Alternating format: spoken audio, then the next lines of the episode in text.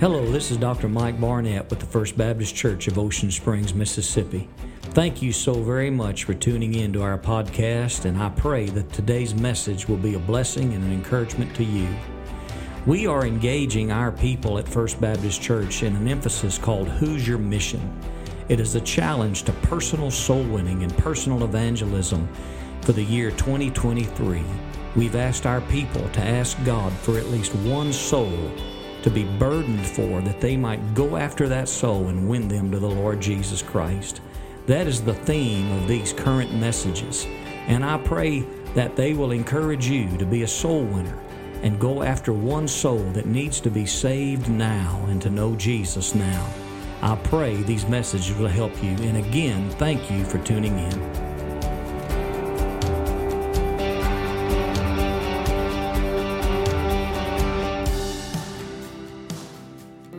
Thank you, choir. I like uh, I like singing about the cross and that last. Uh, you can bury the workman. There's several ways to take that. I uh, here I'm about to preach, and Jay's looking at me singing, "You can bury the workman." I'm uh, I'm very glad we have a good working relationship. Uh, I do believe I could take him if necessary. But what a truth that is, how humbling that is. Folks, we got to pass that baton to the next generation. And that really fits in with what we're going to talk about today from 2 Samuel chapter 10. 2 Samuel chapter 10. As we journey through this book, we are at David's experience where he's at his best. He's at his best. Next week, we're going to see that he's at his worst. And we're going to see his fall into sin. And uh, we're going to spend some time in chapter 11 and chapter 12, at least two three weeks. But David is at his best. He's showing us much about the Lord Jesus Christ in this, these two chapters. Last week we read about the marvelous account, one of my favorite chapters in all of the Bible, of David showing kindness. Remember that word kindness? It's the Hebrew word chesed, which means total, one sided, committed, loving kindness, grace and mercy, unmerited, undeserved and you remember that word. You got to remember it because it's going to show up again today. And he showed kindness in chapter 9 to a young man by the name of Mephibosheth. Remember that name. He was David's, or John, uh, Saul's grandson, but Jonathan's son. And he receives the grace of God from David, the grace of David, and sits at David's table for the rest of his days. This morning, we're going to see David extending his grace to another. This time, it's to a Gentile king. Last week, we saw him extend grace to a Jewish man. Now we're going to see him extend grace to a Gentile man. Isn't that the, the plan of the gospel? Doesn't Romans 1.16 say, uh, I am not ashamed of the gospel of Christ, for it is the power of God unto salvation to the Jew first, 1 Samuel 9, but also to the Gentile or the Greek. That's 1 Samuel or 2 Samuel chapter 10. And so we see a picture of the gospel and its flow to all the world. It's a gospel for all the world. The grace of God has appeared to all men. The grace that bringeth salvation has appeared to all men, Paul would write. And so here we see it the gospel of grace for the whole world. Last week, we saw that the gospel of grace, the grace of David accepted, led to great blessing, great benefit, uh, great satisfaction, great glory for the kingdom. But this morning, we're going to see the grace of God rejected, and we're going to see a war on grace. And there is a war on the grace of God. And we're going to see that it leads to great bloodshed in the historical sense, but it always leads to death. It leads to death. And so let's read a little bit of chapter 10. And it came to pass after this, after David showed great kindness to Mephibosheth, that the king of the children of Ammon or Ammon died, and Hanun his son reigned in his stead. Then said David, I will show, what's that word? Kindness. There that word is, because I'm going to show him unmerited, undeserved grace. I will show kindness unto Hanan, the son of Nahash, as his father showed kindness unto me. And David sent to comfort him by the hand of his servants for his father. And David's servants came into the land of the children of Ammon. Let me give you a little bit of a background to uh, this, uh, this text, this account, uh, from David's perspective, if you will. Um, as we read, the, the old king of Ammon had died. His name was Nahash, as you read in the text. Now, there's a history between Israel and this king. It, it stretches all the way back to 1 Samuel 11 when Saul has just been anointed king of Israel. And uh, it's a volatile time. And Nahash, the man who's just died, decides he's going to go against Israel at a weak point.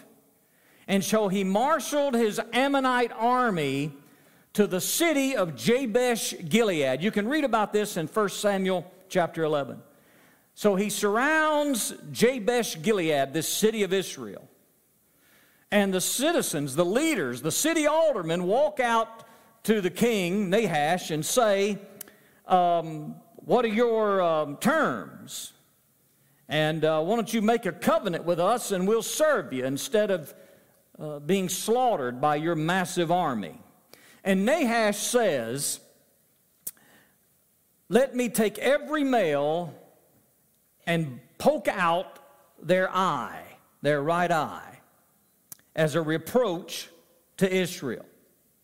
You let me thrust out the right eyes of every male in your city, and then uh, serve us, and we'll have peace. Nobody will die. Isn't that interesting? And then the city aldermen say, Well, will you give us seven days to, to get some help over here? Because, you know, we, we certainly don't want that and we don't want to die. If you give us seven days, we'll, uh, we'll might get some help and we'll fight it out. Nahash, in all his arrogance, says, Okie dokie. That's fine with me. And remember, Saul's just been anointed king. So the men of Jabesh Gilead send out word, and Saul gets word. And what does Saul do? But he takes an ox and he cuts that ox into pieces. And he sends pieces of that ox all over to all over the regions of Israel, to every other city he can. And he sends this message The men of Jabesh Gilead need us, and if you don't come to war, against the Ammonites to defend Jabesh Gilead, this is what I'm going to do to all of your oxen. And so Israel rallies and they go and they fight. The army of Ammon and Nahash is defeated and heads on back to Ammon. That's where he goes. And in the meantime, between then and now, David shows up on the scene. And if you remember, for years, he's on the run from Saul. David is destined to be king by the anointing of God, but he, he's on the run. Saul is wanting to kill him because Saul wants to be king, and despite what God says, Saul's not given up. And some say it's then, in that time period, when David and Nahash made a covenant. They, they got together and uh, they lived in peace. David's people on the run and Nahash, the Ammonite king. Others say it was after David was anointed king that he reached out to Nahash, the father of, of this young man, Hanan, and they, they became friends and they made a covenant of peace.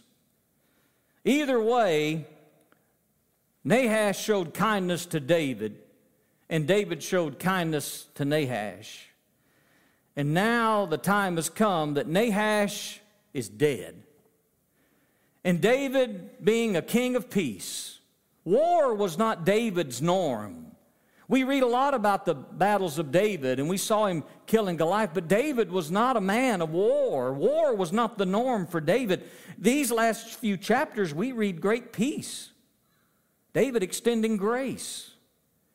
And so David wants to ensure that Israel and Ammon would not be in war together, and he wants to have a personal relationship, and he wants to extend that covenant from Nahash to his son Hanan.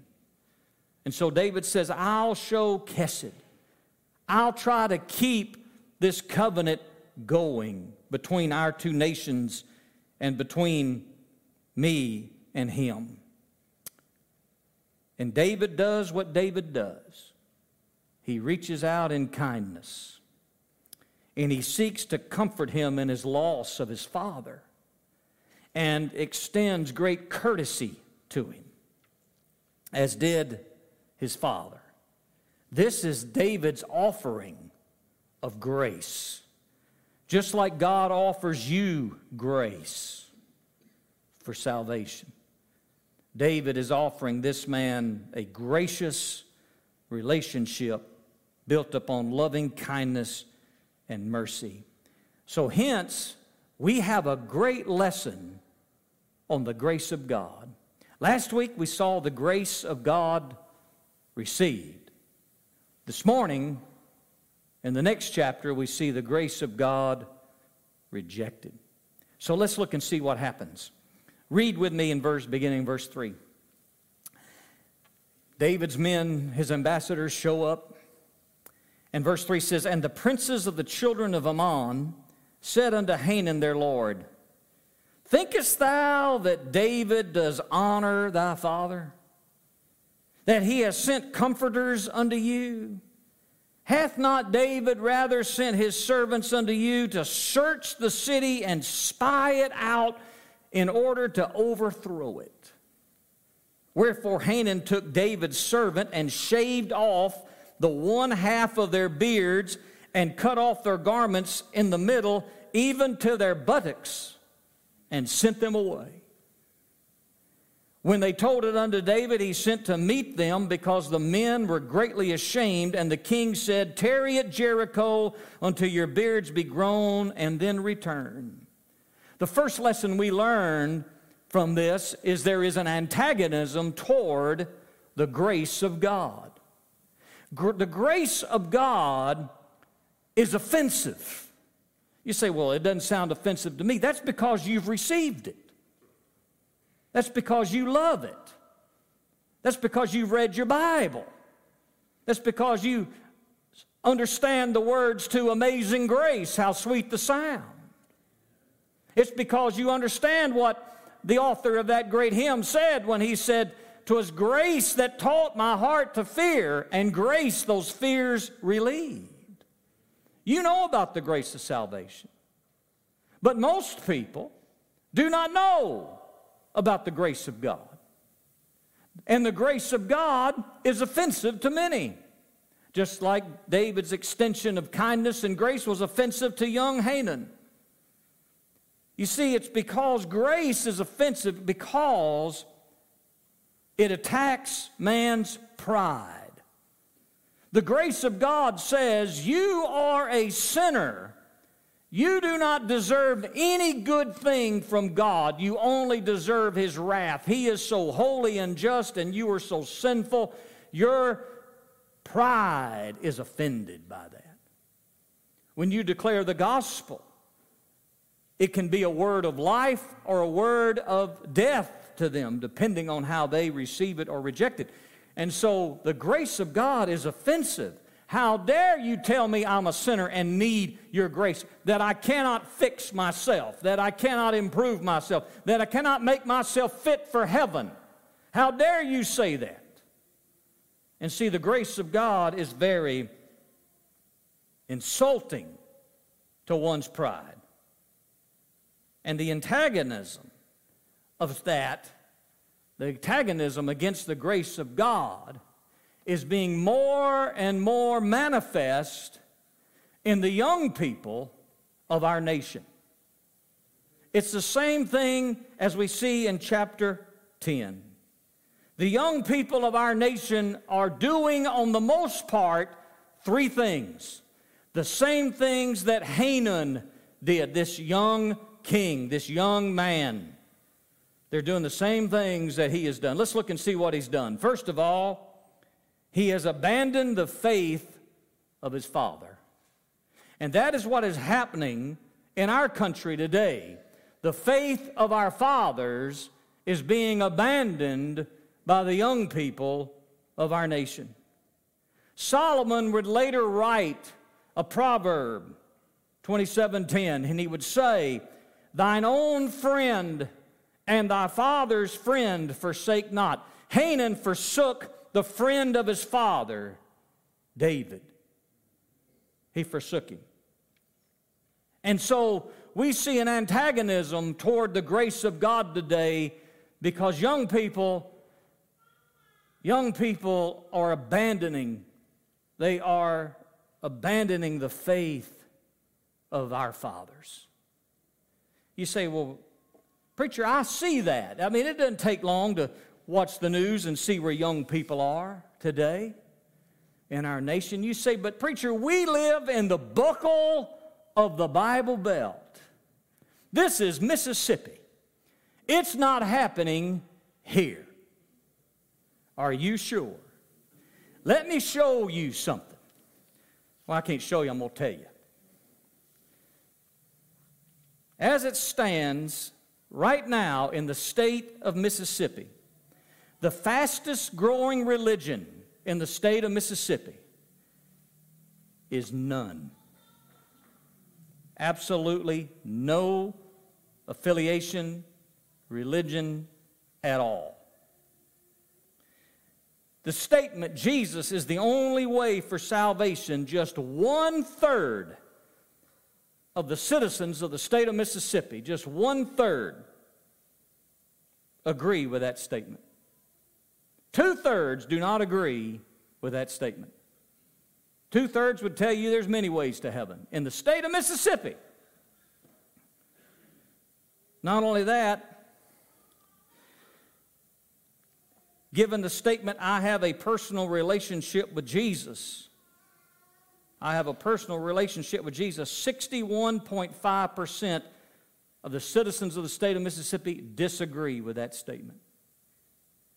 The majority of people in the state of Mississippi are lost, and if they died today, they'd be in hell. 65, 61.5% disagree and say, I do not have a personal relationship with Jesus, and I have no opinion about it. That's the state of Mississippi. That's the state of Mississippi. That's where we are. And you say, well, preacher, that's because we got a lot of people moving in from California or Oregon. I got some neighbors, they moved in from Seattle. That's what people say. So that's a lot of people moving in from, from outside our beloved state of Mississippi. I don't think so because did you know that in the last three years, the average population of the state of Mississippi fell by 10,000 people? The population of the state of Mississippi is a state in decline.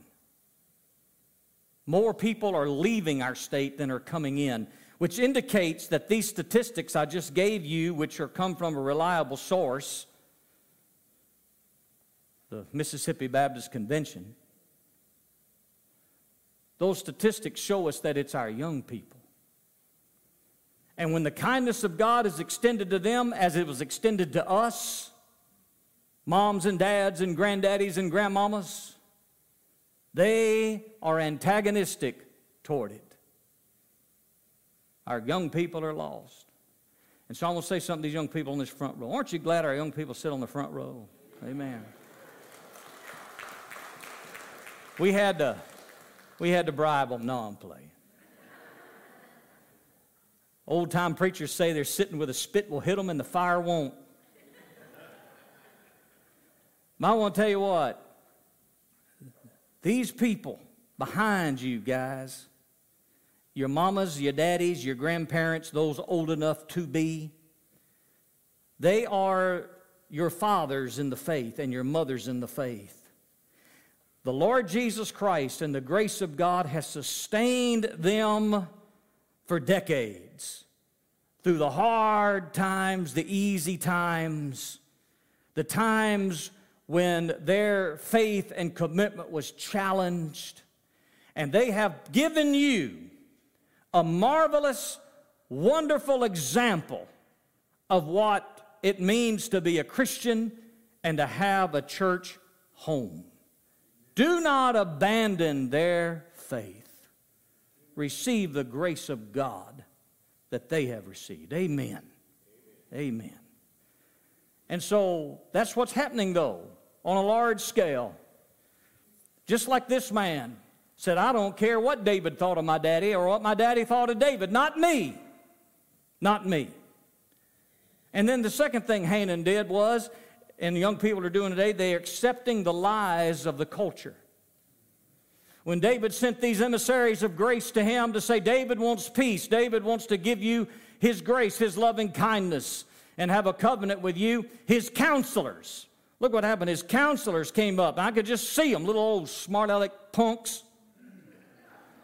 And here they come to David and they say, Oh, do you really think that David is wanting to be kind to you? Do you really think that David is trying to comfort you? Do you really think he has a relationship in mind? Let me tell you why David's doing this. These men are not emissaries, they are spies. And David wants to overtake the land. That was a lie. And the young King Hanan listened to the lie. I'm afraid we have a generation of people who get their view of God from Google rather than godly, the God, Word of God. I think Facebook and Twitter and Snapchat and just social media in general, whatever you want to call it, I think that's where people are getting their views rather than from the Word of God, and they are listening to the lies of the culture. And it permeates them. It even gets into the church. Sometimes I feel like I'm at a guard all by myself, guarding against and standing against an ungodly, pagan, demonic cultural philosophy that even tries to permeate the doors of First Baptist Church of Ocean Spring and they listen to the lies rather than the Word of God. Third thing, and this is where it leads to. Notice this is a digression from abandoning the faith of the fathers. They go from abandoning truth to accepting lies. That's what happens. See, you just can't say, I'm neutral on these things. You just can't say, well, I don't have opinion on it, I'm fine. No, no, no, no. it's always going to go from one step down. It's going to go from abandoning the faith of your fathers to accepting the lies of the culture, and eventually, and we've seen it in parts of our country, to abusing the ambassadors of Christ. When these men showed up in Ammon, they took them, and Hanan shaved off half their beard and cut the garments off to the hips to embarrass and ridicule and humiliate them. Cutting off the beard was to ridicule their manhood. Beards back then were a symbol of masculinity, a symbol of, uh, of prestige. You, you had a beard. Aaron had a beard. Jesus had a beard, it was a sign of masculinity. And so they cut off, shaved off half the beards and embarrassed them, cut their clothes off to ridicule them as they would walk out of that country being sent back home. And that's what happens today. Get ready. If it hadn't already happened to you, it will. If you're going to share Christ, you're going to be ridiculed. You're going to be persecuted. It is coming. The digression is here in the Bible Belt South. Abandon the faith, accept the lies, and now abuse the emissaries of the grace of God. It is occurring one step at a time. Say, Preacher, I don't believe we're there yet. Share the gospel at work, share the gospel at school. See what happens. And it's getting worse and worse and worse. You see, David heard about it. Let's, David heard about it, and on their way back, he had somebody meet him and say, uh, don't, don't come back to Jerusalem. Stop here in Jericho, which was on the way. Jericho was not, not a big city at all. It was kind of out in the middle of nowhere. And, and, and just stay here, tarry here in Jericho. It's easy to get new clothes, but give it some time and your beards will grow back. And so I want to share with you if you've been discouraged in your witness for Christ and you've sat back and said, I don't, I'm just being rejected. Don't worry, your beards will grow back. Amen. Don't worry. God will give you a rest and a reprieve, and that's okay, but then get back in it. Get back in it. And David teaches us that a faithful witness bringing glad tidings of the grace of God may very well be mistreated because of the hatred for Christ and the hatred for His grace. But the good news is your beard will grow back. And by the way, it's easy to get new clothes. And they did. Well, that's the generation we're facing, dear friend. And that's why Who's Your Mission so important. Solomon would write in Proverbs chapter 30 There is a generation that curses their father and does not bless their mother. There is a generation that are pure in their own eyes and yet is not washed from their filthiness. There is a generation, oh, how lofty are their eyes and their eyelids are lifted up. There is a generation whose teeth are as swords and their jaw teeth as knives to devour the poor from off the earth and the needy from among men. And that's where our nation is abandoning the faith of our fathers. And by the way, let's not give them a reason to abandon it. Live it out dynamically and lovingly in the power of the Holy Spirit so they will be attracted to it rather than repelled from it. And then be joyful about it. Amen. Be joyful about your faith. Talk to them about the goodness of God in your life. But once they abandon the faith, they'll accept the lies, and then one day they'll have a great aggression against the people of God. And that brings us to the next thing. Let's read in verse 6, and we're going to see aggressiveness against. It goes from an a, a, antagonism against the grace of God to an aggressiveness against the grace of God. See, you never remain neutral. Let's look at it and see. And when the children of Ammon saw that they stank before David, the children of Ammon sent and hired the Syrians of Beth Rehob and the Syrians of Zobah, 20,000 footmen, and of King Maacah, a thousand men, and of Ishtob, 12,000 men. And when David heard of it, he sent Joab and all the host of mighty men. And the children of Ammon came out and put the battle in array at the entering in of the gate and the Syrians of Zobah and of Rehob and of Ishtob and Maacah were by themselves in the field.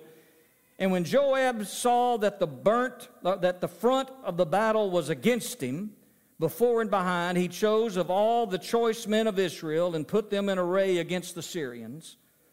And the rest of the people he delivered into the hand of Abishai his brother, that he might put them in array against the children of Ammon.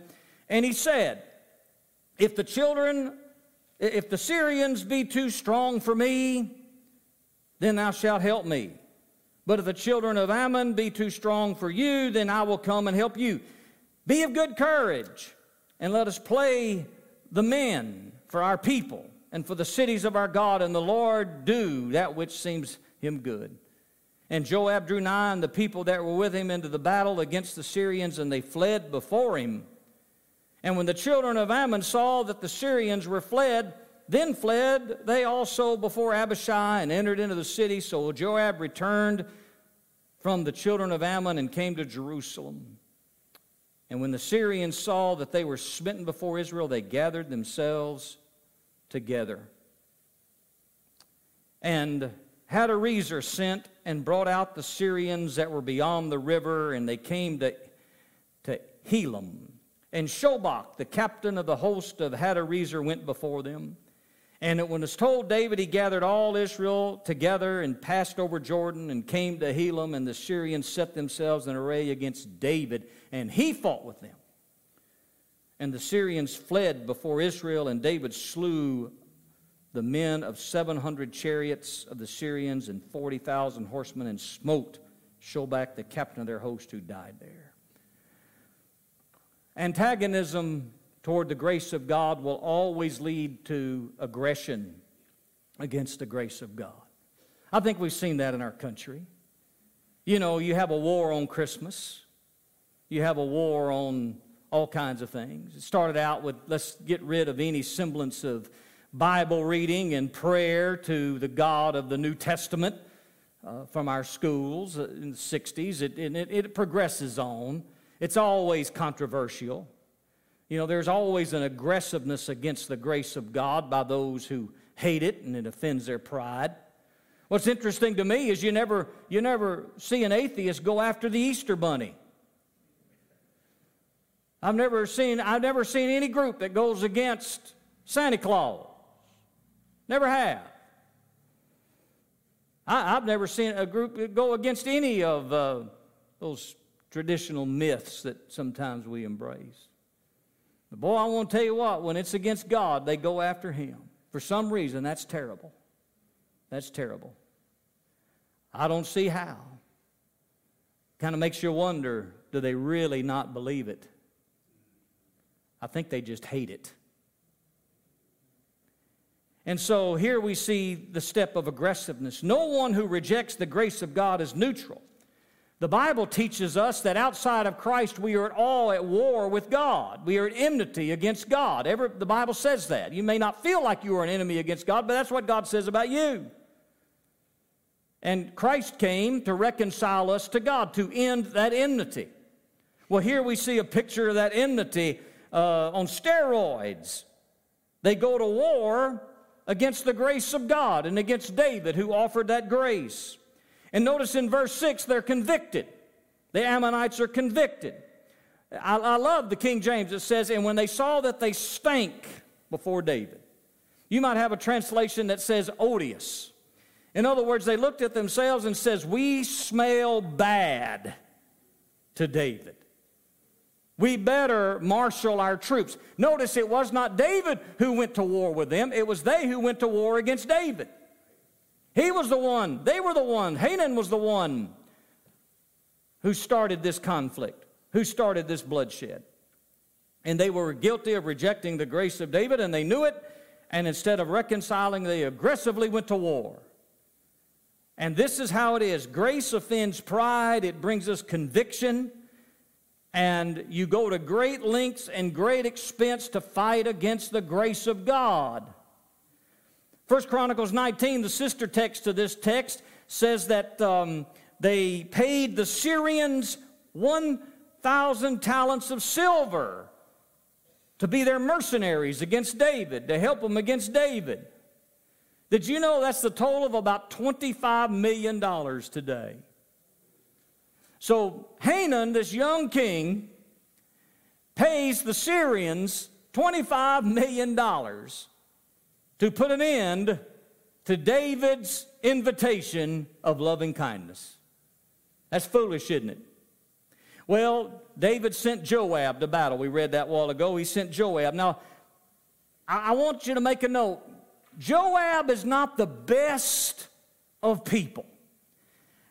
I would not want to be Joab's pastor, although I think I have pastored him sometimes through the year. I guess it beats Pastor pastoring Jezebel, amen. But Joab wasn't the best, Cole. I mean, he, he was a loose cannon, and we're going to see him do some terrible things later on. But and, and next week, next week, Lord willing, 1 Samuel 11, Joab's going to get David exactly where he wants him. We're going to see that. So hold on, hold on. Next week, next week, preview right here. But here in chapter 10, Joab is at his best. It's incredible. And so let's look at a couple of things that, that Joab does. First of all, he engages his mighty men. Verse 9.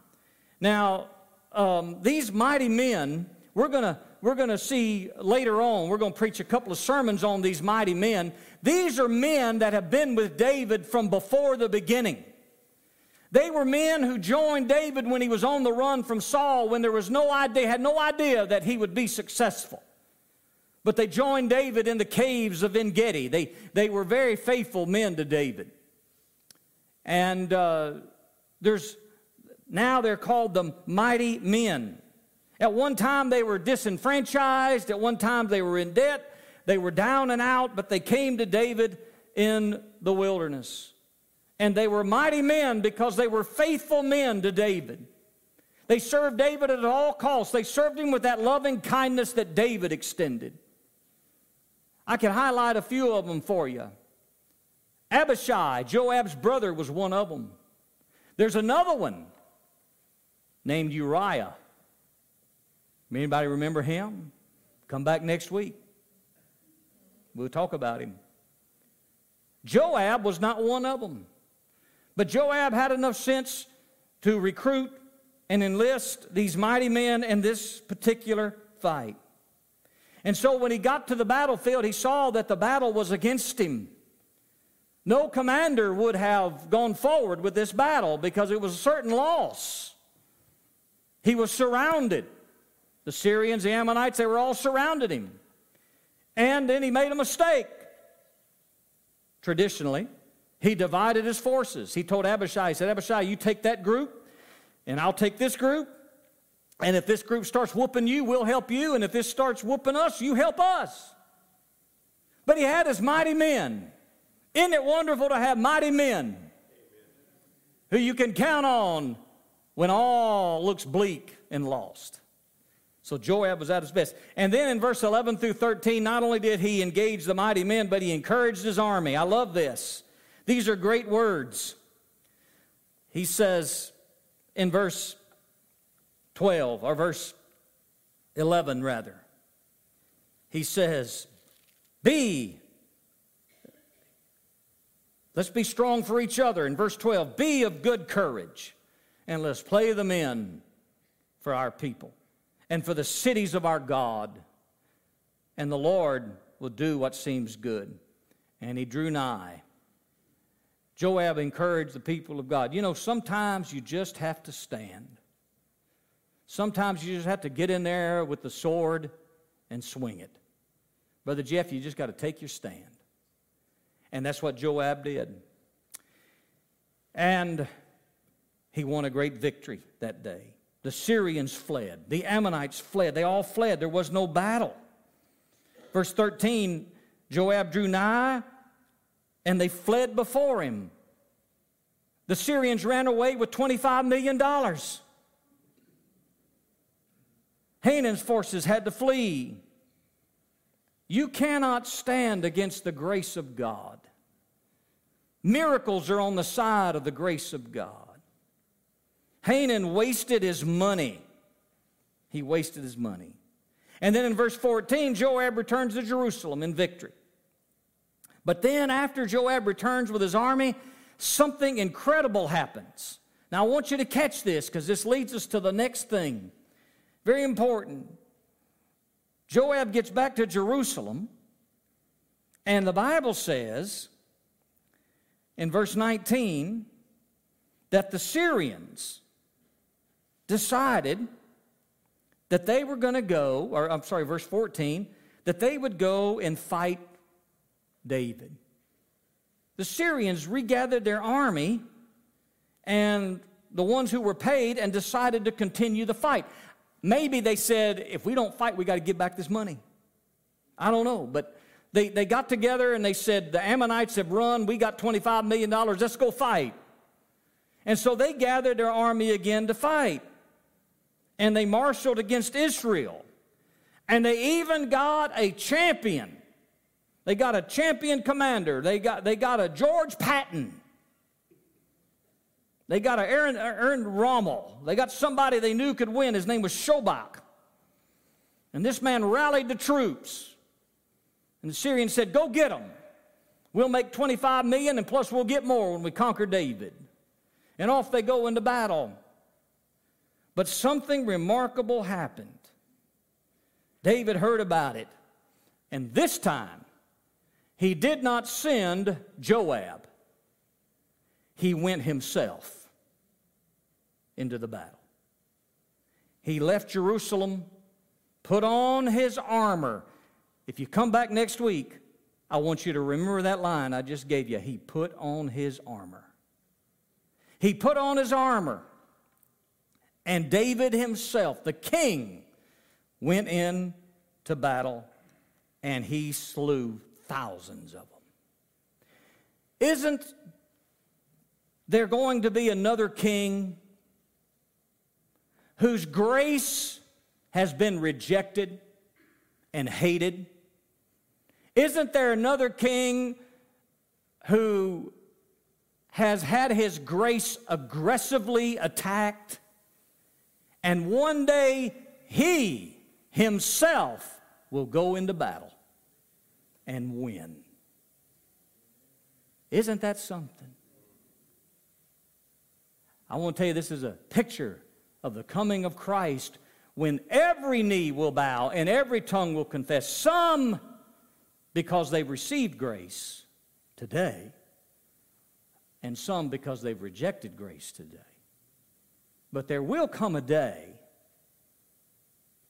there will come a day when the King of Kings will personally fight his battle. Well, I want you to notice what happened. The last thing is, is the acceptance of the grace of God. Verse 19. And when all the kings that were servants of Hadarezer, the Syrian king, saw that they were smitten before Israel, they made peace with Israel and served them. So the Syrians feared to help the children of Ammon anymore. God's not through. David's not through with Ammon. We're going to see something next week. But the Syrians said, We cannot beat this man, we cannot defeat him. So they made peace with him and they served him. And they no longer gave their sword to Ammon. They said, It's done. We belong to David now. The acceptance of the grace of God. It is foolish for you to war against the grace of God. You cannot win. The grace of God does two things, two responses. Either you surrender to it today, or when the king comes, from the throne to end the war against grace, you'll be succumbed by it, conquered by it. And there's no hope there. You want to surrender to the grace of God. Why don't you realize you're beaten? Nobody likes to be beaten, but I want to tell you something, friend. The grace of God is so wonderful because it beat the sin, it beat sin. It destroyed sin on the cross. And you can receive the grace of God and forgiveness for your sin, and you can no longer have your sword against Ammon or with Ammon and with this world.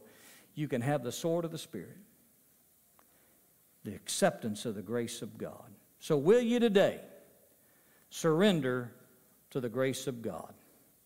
You know, sin is a um, such a terrible thing but people love their sin. They, they rejected Jesus because they love darkness. And there's no salvation apart from the light of the world, who is Jesus. And there's no salvation apart from the grace of God. Whatever you've done, however much you've ever hated God or hated the message of the gospel or put it off or pushed it away, you can receive the grace of God today and be saved from your sin.